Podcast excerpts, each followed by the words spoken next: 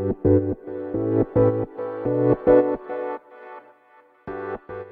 い、皆様おはようございます。アラチェです。このチャンネルでは、見習いこんまり流片付けコンサルタントである私が、もっとお片付けがしたくなる、そんな理由だったり、メリットや効果を話しているチャンネルでございます。もし気になる方いたらですね、ぜひぜひチャンネルフォローしていただけるととっても嬉しいです。はい、では本日もお聴きいただきありがとうございます。あの、今日のテーマはですね、お片付けをする目的をしっかり持とうというテーマで話をしていきたいと思います。で、これ結論から申し上げますとですね、ちょっときつい言い方になってしまうんですが、なんとなく片付けがしたいと思っていては、いつまで経っても片付けは終わらないですね。で、これ何を隠そう、私自身がそういう経験があります。で、どういうことかというとですね、そもそもお片付けができない人っていうのは、お片付けに興味がない人だと私は思っています。もちろん、あの、育った環境でもう、すっきり片付いてるなんていう方は、もう身に染みて、何も考えずにお片付けができるのかもしれないですけれど、お片付けに興味がないとですね、やはりお片付けをしようという気にはならないんですよ。で、お片付けをする理由や目的っていうのをしっかり持った方がお片付けができる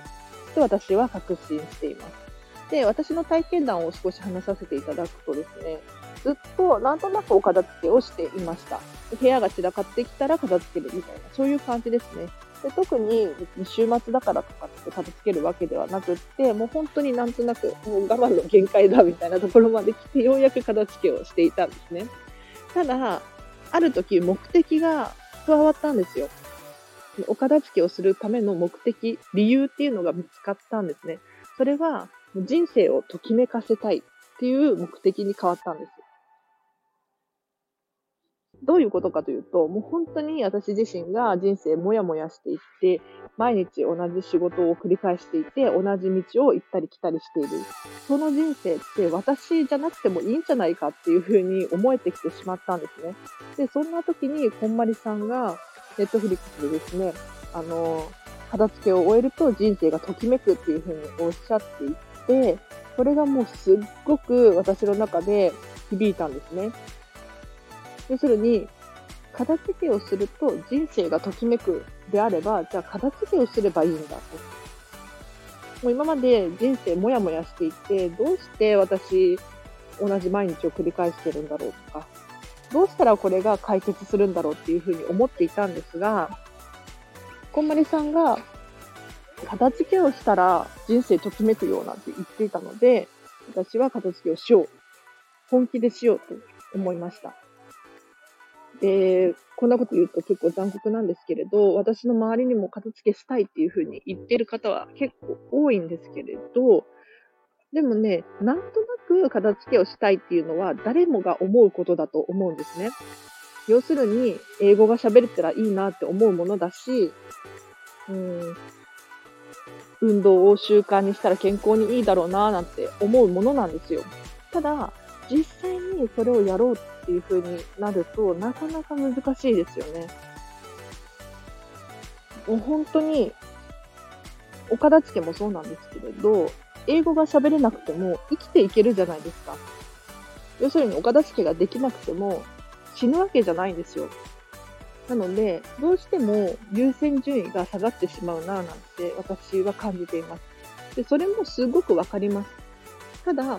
お片付けをすることによって、すっごくたくさんのメリットがあってですね、それこそお金も増えるし、時間も増えるし、集中力が上がったり、効率がアップしてやりたいことができるようになる。私も今こうしてスタンド FM で、えっ、ー、と、ボイスメディア発信していますけれど、おそらくお片付けが終わったことによって、他のことが何をするべきか、何をしない、しないのかっていう選択がすごく上手くなってきて、でちょっとやりたいなと思っても結構足が軽く始めることができるようになったと感じているんですね。なので、ぜひね、もうこれお片付けをし終わった人じゃないと本当にわからないと思うんですが、ただ、ここのチャンネルに来てね、えっ、と、こうしてお片付けの情報を収集している方っていうのは、絶対にお片付けに興味がある方だと思うんです。で、お片付けに興味があるっていうことが、もうお片付けができる人の条件であると私は考えていて、そもそもお片付けができない人っていうのは、お片付けに興味すらないんですよ。かつての私がそうだったように、その、お片付けはしたいなとは思ってはいても、別に片付けをしなくても生きていけるわけなので、お片付けをする必要がないというか。なので、なんとなく過ごしてしまうんですね。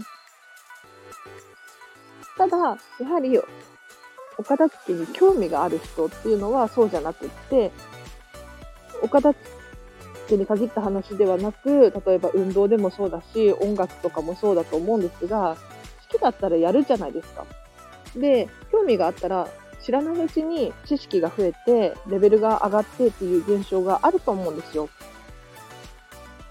お片付けもそれと同じで、こうして興味を持って聞いてくださってる方っていうのは、おそらく、もう私が今日話した情報っていうのも、知識として増えているわけなので、どんどんお片付けが終わ、終わる状態お片付けをし終わった状態が近づいていると私は思っています。なのでですね、あの、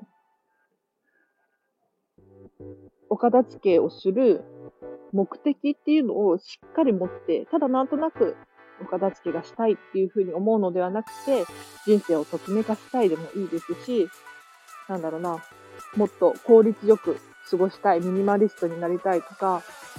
うん、広いお家に住みたいとか、何でもいいと思うんですけれど、目的を持っていただくとですね、お片付けて進む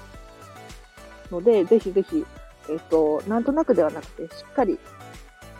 自分がやりたいことっていうのを明確にしてお片付けを進めてほしいなと思います。では、今日はここまでです。えっ、と、今日の合わせて聞きたいなんですけれど、あの、とはいえ、なかなかお片付けをするのって、し始めるのって難しいじゃないですか。もう、いつ始めたらいいのもう、なんていうのかな。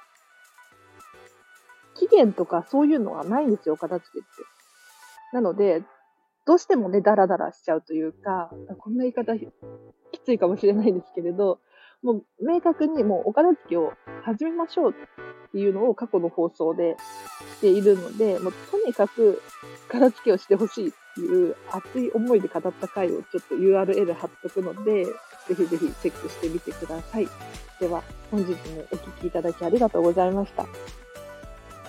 このチャンネルでは、またこういった片付けがしたくなることを話していくので、ぜひフォローしていただけると嬉しいです。でもし、あの、私のこの回でも、過去の回でもいいんですけれど、感想等がありましたらコメントで教えてくれると、もう確実にチェックして、もう本当に嬉しいんですよね、コメント。うん。なので、コメントやレターも送っていただけるととっても嬉しいです。では、本日も皆様ハッピーな一日を過ごしましょう。あらせでした。